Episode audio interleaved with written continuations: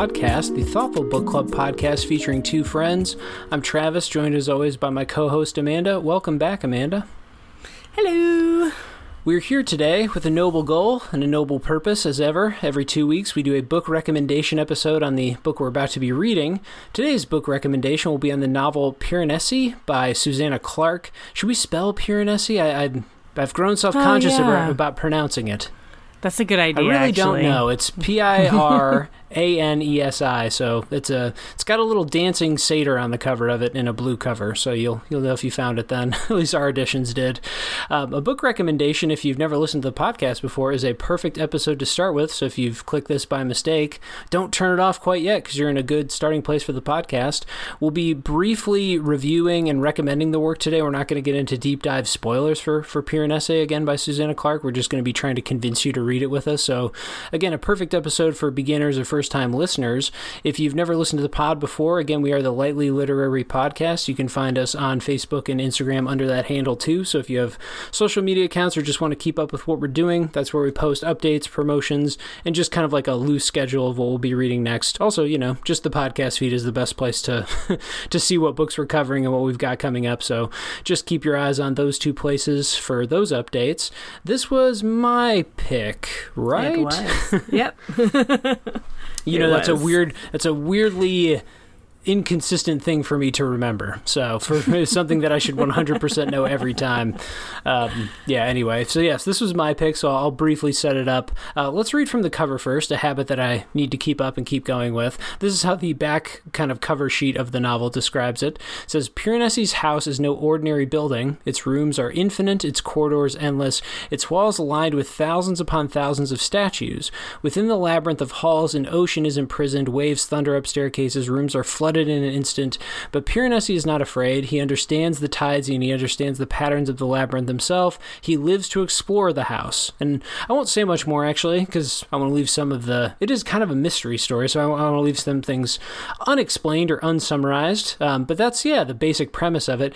Definitely a work of fantasy, which is why I picked it. So Susanna Clarke, she got a kind of huge literary reputation for writing a famous fantasy novel called oh shoot, Doctor something and something, Mister Norrell. Um, Miss Miss uh, Doctor Doctor Strange and Mr. Norrell. D- Jonathan Strange. yeah, there Jonathan. Strange. There And- you go. Yeah. Yeah, kind of like a historically set, kind of like an old England, old London set book of wizards and, you know, like witchcraft and stuff, and extremely beloved. She got a ton of attention for it. It's a big tome, though. It's a long, big fantasy book. This one is short, which is why I picked it. Also, I feel forever burdened and guilty for having picked as my kind of fan. I was trying to pick some fantasy or fantastical, whatever stuff. And uh, the last one I think I did was Midnight Library, which was just, you know, an Yeah. abomination I hated. So. we, we both were not yeah, fans. so I think I've just ever since then. I guess I picked the city and the city which we liked. So I've Yeah, been trying to make up for that Midnight Library pick. This was in that vein of like, okay, I know she's beloved. It got a ton of good reviews from sources I trust. Actually, I should have checked that on Midnight Library, but didn't. And so anyway, this was I was trying to rebound in that sense, and it's brief, not a series, short book, under 300 pages.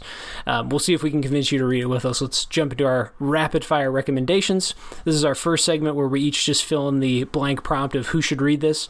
Amanda, why don't you start it off? What do you got? Sure. You should read this book if you want fantasy and research to mix. Huh. I wouldn't have thought to say that, but the research part is kind of critical, though, because Piranesi has a scientific mind, and he, yes, that's a good way of putting it, actually. And um, I I think throughout the book clubs, I commented a few times that he, he sort of feels like a.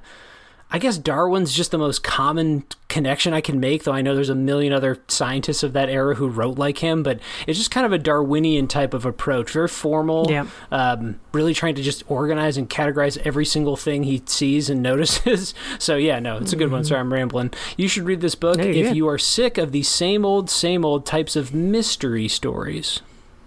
Interesting. Yes. Um, and we had one of those same old, same old mystery stories that we hated. Um, a good family. Yeah, yeah, we did.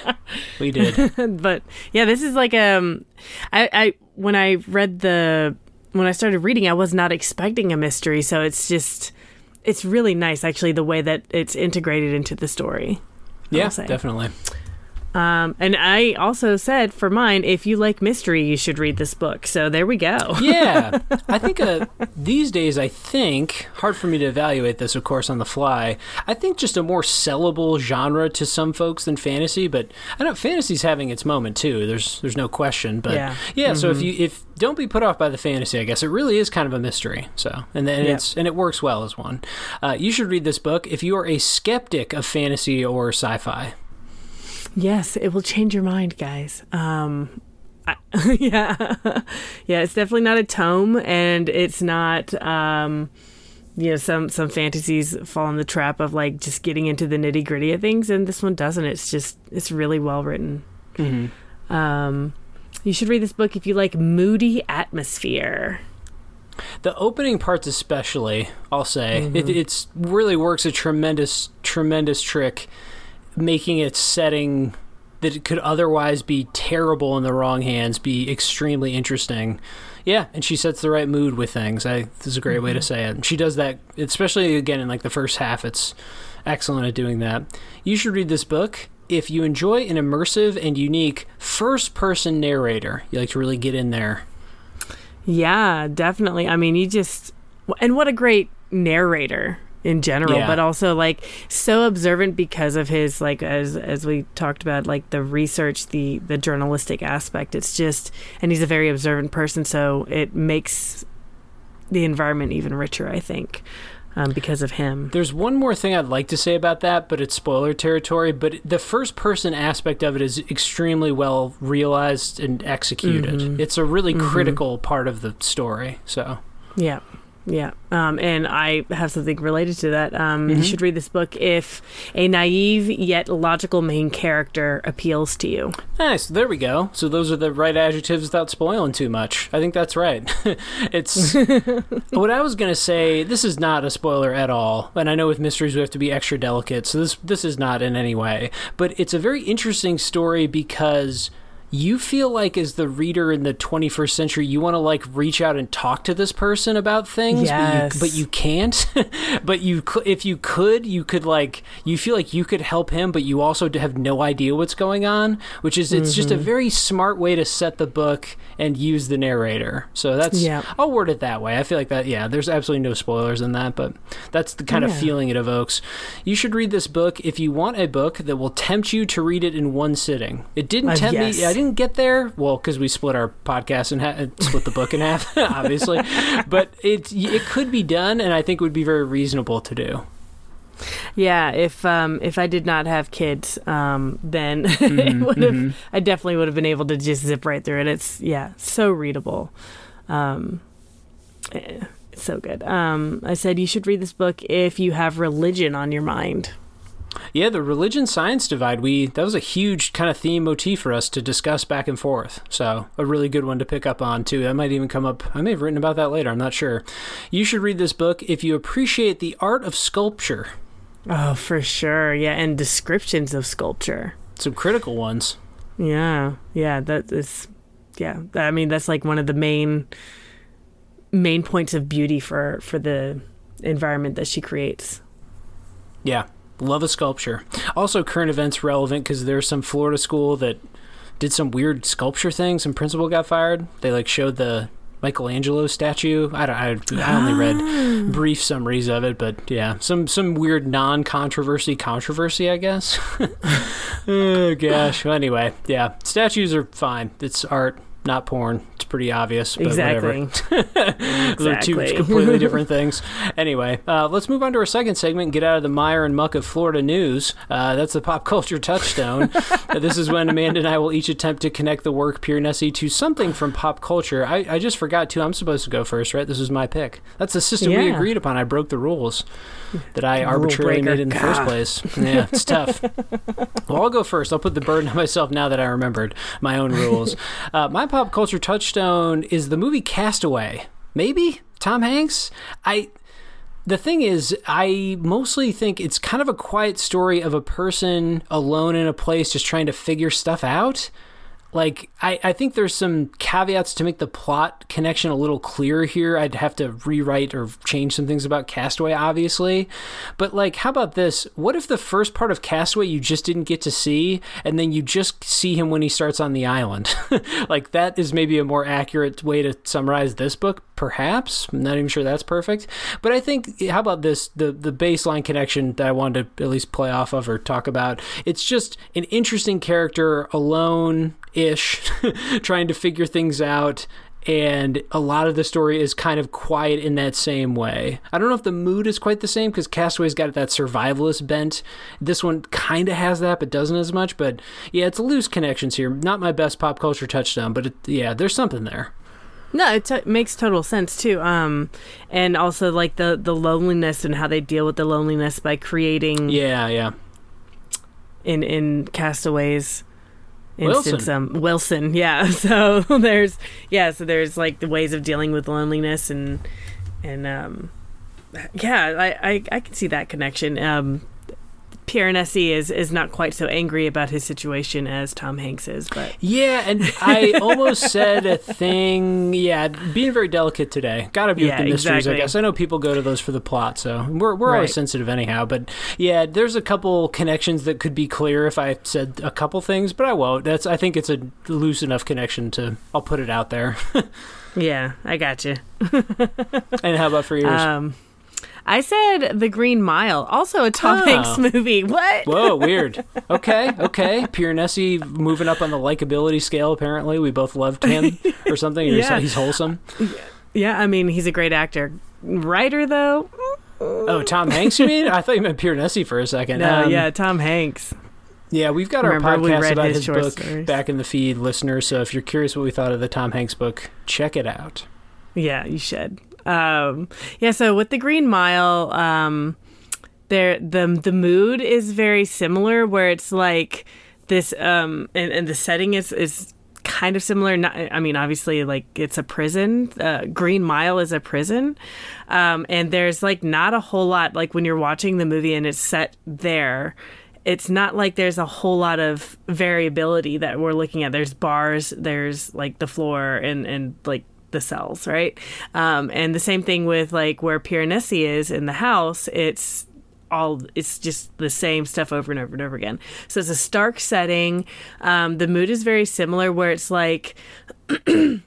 um, they're making the best of a situation. Like Tom Hanks's character is, you know, trying to be show like, you know, be respectful and to be um he he almost treats his job and and the Green Mile, the prison itself, as like as um uh like it's what's the word I'm looking for? Not sanct- sanctified, but like uh, hmm.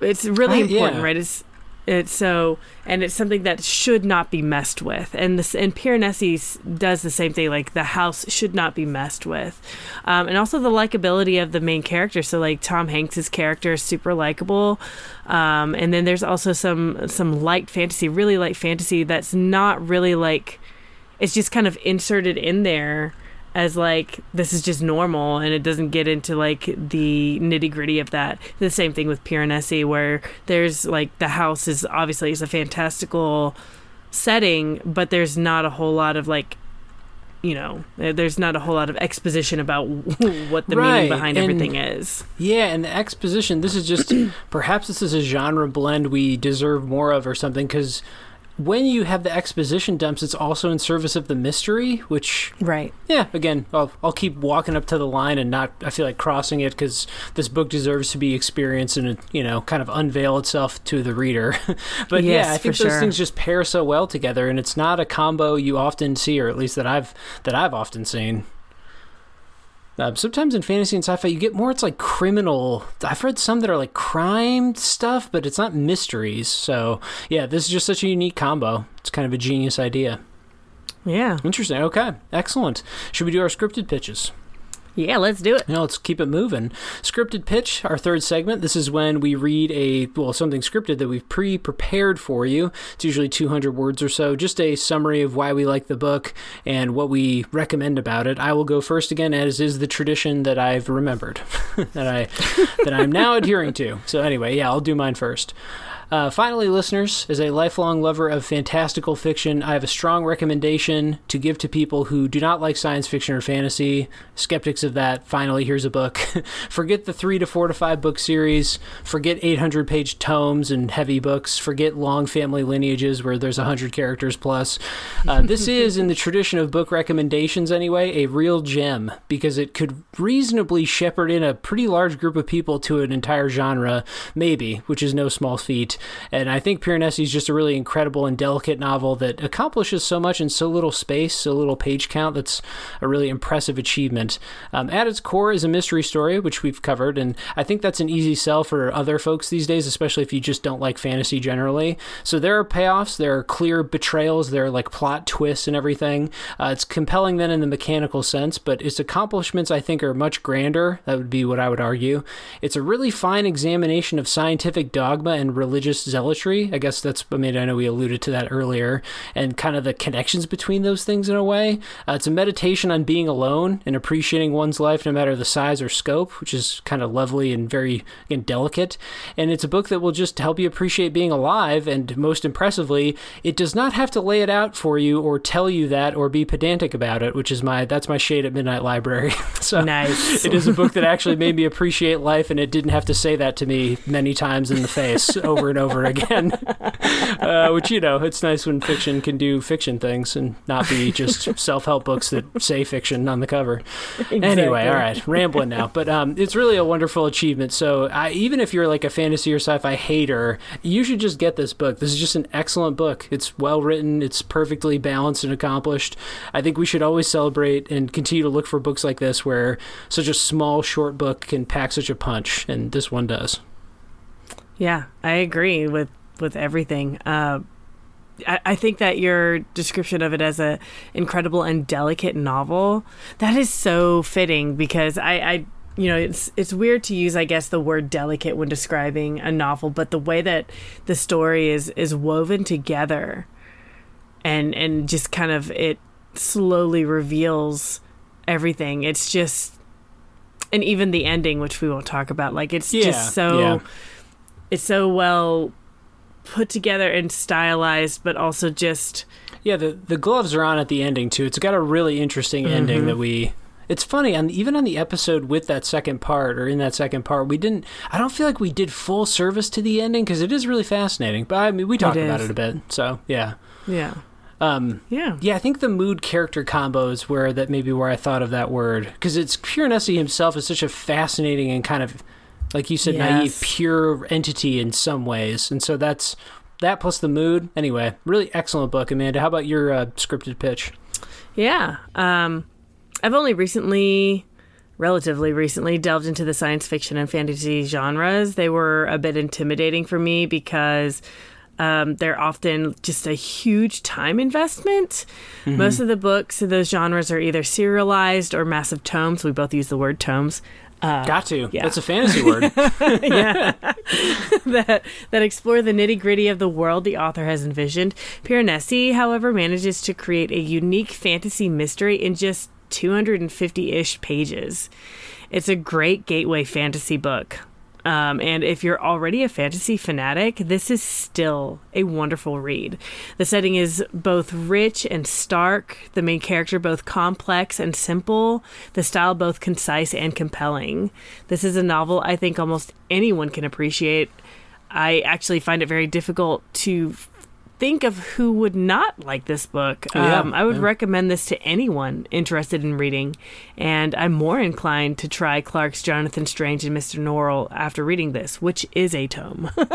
yeah, no stronger compliment than your last one, which is an author's book is so good that you might read their 900 page book. yeah.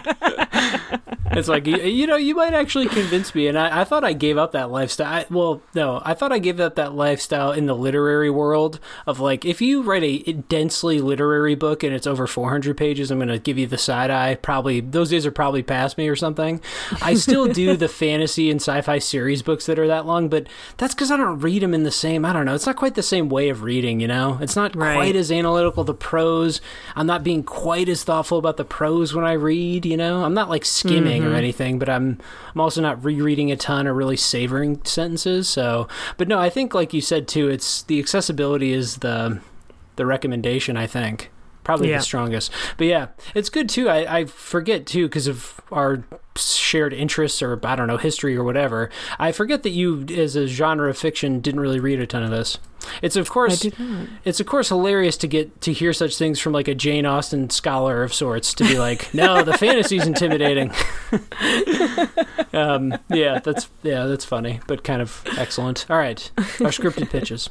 Should we end with our quotes then, Amanda? We we always end book recommendations with a quote for clarification. This is just what it sounds like. We're each going to read a quote from the book that we think represents something about you know the style, the writing, the story, and we've each prepared one or selected one. Yeah. I'll go first. I'm going to keep putting myself on the front burner. Again, that's Do the, it. the new tradition. This is a description. This is just from an early chapter on page 34 called The Drowned Halls. Um, these, oh, we should have mentioned too that the book is presented as Piranesi's journal that he's writing and updating. So when he, The Drowned Halls is the title of his like journal entry. That's not at all the spoiler. That's like the whole crux of the book. so anyway, um, he says, East of the first vestibule, the house is derelict. Masonry and statues from the upper halls have fallen through broken floors into the middle and lower halls, blocking doorways. There's an area covering perhaps as many as 40 or 50 halls where the tides cannot penetrate. Over time, the seawater has drained away these, and these halls have filled up with rain, making dark, still, freshwater lakes. Their windows are half submerged in water or blocked by masonry, making them dim and shadowy. Cut off from the tides, they are unusually silent. These are the drowned halls. And then later he says about them, they contain giant statues of men with curly heads and beards that strain and struggle and out of the confines of the walls, extending their upper bodies over the dark waters. There's one in particular who leans out so far that his broad, muscular back forms an almost horizontal platform half a meter or so above the level of the water, making an excellent place from which to fish. Night fishing is best when the fish are drawn to play in spots of bright moonlight and are easy to see. Um, so a bit of a longer one. I guess I don't normally do the, the two paragraph ones, but anyway, a worthy book, worthy long quote. Uh, a few things. So very scientific. I hope we mentioned that earlier. I know you brought it up explicitly, but Piranesi, his, his goal a lot of the time is to categorize things and understand them. He wants to know about the world he lives in. But I also wanted to pull it just because of the setting, atmosphere, kind of mood setting you alluded to.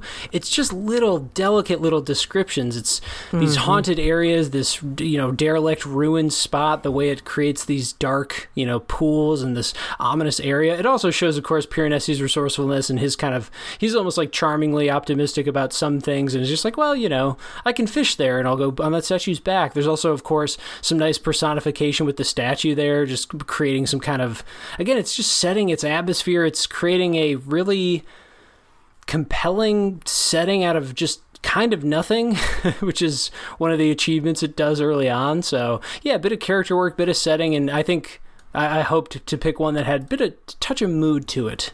Yeah, I think, I think that you chose um, a, an excellent one for atmosphere. Like the the water, the descriptions of the water there. It's like it's beautiful, but also like kind of haunting. But then the statues, the description of the statues makes it almost grotesque in yeah, a way. there's some And- horror and I- to it. Exactly, and that's that's what the halls are. That's what the house is. Is like it's it's beautiful, but also grotesque. And I, I think that's Yeah. Yeah. And, And- and, he does his best. And Piranesi sees a little bit of everything in, in that too. I, I think on the whole, I know you said naive, and I think I said I forgot how I said it, but that's um yeah, that is the big part of his character. Anyway, I'm gonna keep Yeah. stepping back from the line, stepping up, stepping back. and how about for your quote, Amanda? What do you got? Um, mine is from page 27. About the middle of the first month, a wind came up from the south. It blew for days without ceasing, and though I tried hard not to complain about it, I found it something of a trial. It blew stinging snow into the halls. It blew on me at night in my bed in the third northern hall. It howled in the vestibules, catching up handfuls of loose snow and making them into little ghosts. So I also chose that for like mood and like to show that like he does the best that he can and it also shows a little bit um about his character he doesn't he doesn't want to complain he makes do with what he has right he's a survivor Yeah. um but it's also that idea of like you use the word haunting and here it's like he he describes it as little ghosts like it's he is very much like haunted um by something it feels like um in, in each of the descriptions of the house Hmm.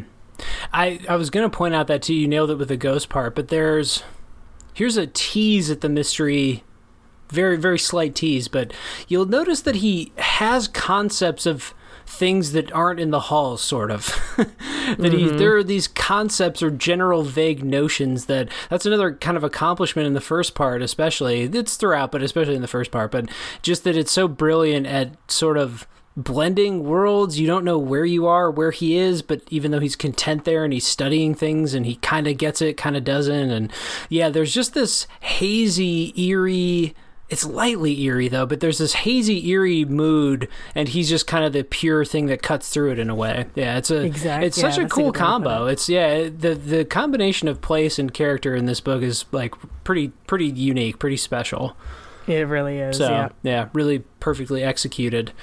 Great quotes, both, uh, and I picked a long one. You picked a short one. As always, we balance. You know, we're balancing each other out. Any other thoughts on Piranesi? We've praised it quite thoroughly and roundly, so I can't imagine what else. At least I don't think I have anything else to say other than this is a must-read for for all all of our listeners, I suppose. i think so yeah i agree Yeah, I don't know who would dislike it, but I think also that if you check some reviews of it from other sources and write-ups and everything, publications, there it came out during COVID, and I think a lot of people responded to the isolation of the book because of COVID and the isolations and lockdowns. So I I'm not sure if I read it quite with that connection. We're also you know tail end of that time period, so to speak. So, but I it, there is a loneliness, isolation, you know, castaway connection there. So that's that's a valid way to approach it, I think too came up a lot in the reviews. Okay, well, we hope you persuaded you. If we couldn't do it on this one, Amanda, then then we failed for real. this is uh, what are excellent. we even doing yeah, everyone should read this. so whoever's out there listening, yeah, give this one a read. Uh, it's excellent. Um, but if we didn't persuade you, though, we'll do better next time. We'll try it with the next book. Amanda will tell you about our books we have coming up in order because we always pick three ahead. So what do we got, Amanda? Uh, next up, we have 84 Charing Cross Road by Helen Hanff, and um, that's a collection of letters Yeah, letters. about a love of books. Um, then we have The Intuitionist by Colson Whitehead, a writer that we both have enjoyed in the past. Yeah, first book And of his. We've had good luck with first published Yeah, works too. we so have. fingers crossed. Maybe good, maybe not. Who knows? But good writer. We hope so. Yeah. Um, and then we have In Cold Blood by Truman Capote, which you might have classic. read in high school. yeah, big time classic. I've never read it though. So I haven't either, so oh, fascinating. Okay, cool. Then yeah, I've actually. It's funny teaching some AP Lang kids. I've definitely read parts of it because it commonly comes up. It's like a Yeah. I think it's like a favorite text for the AP curricula, just because it's yeah, it's like stylistically interesting and. Um, he's like a yeah, pretty acclaimed writer, so I'm curious about it for sure. I'm, I want to want to dig in. Those are our next book picks. Some exciting ones coming up, and um, some shorties too. 84 Charing Cross Road. Anyway, um, thanks for listening again, listeners, all the way through. We appreciate that. You can find us again on social media at the Lightly Literary Podcast, which is all one word. That's Facebook and Instagram, so check us out there. Also, if you could rate and review the podcast on Spotify, iTunes, uh, wherever you're listening to this, we're up on just about every major platform. It helps a ton, helps boost the traffic, get recommendations, all the good stuff. So, as ever, we appreciate that. And until next time, we'll see you between the pages.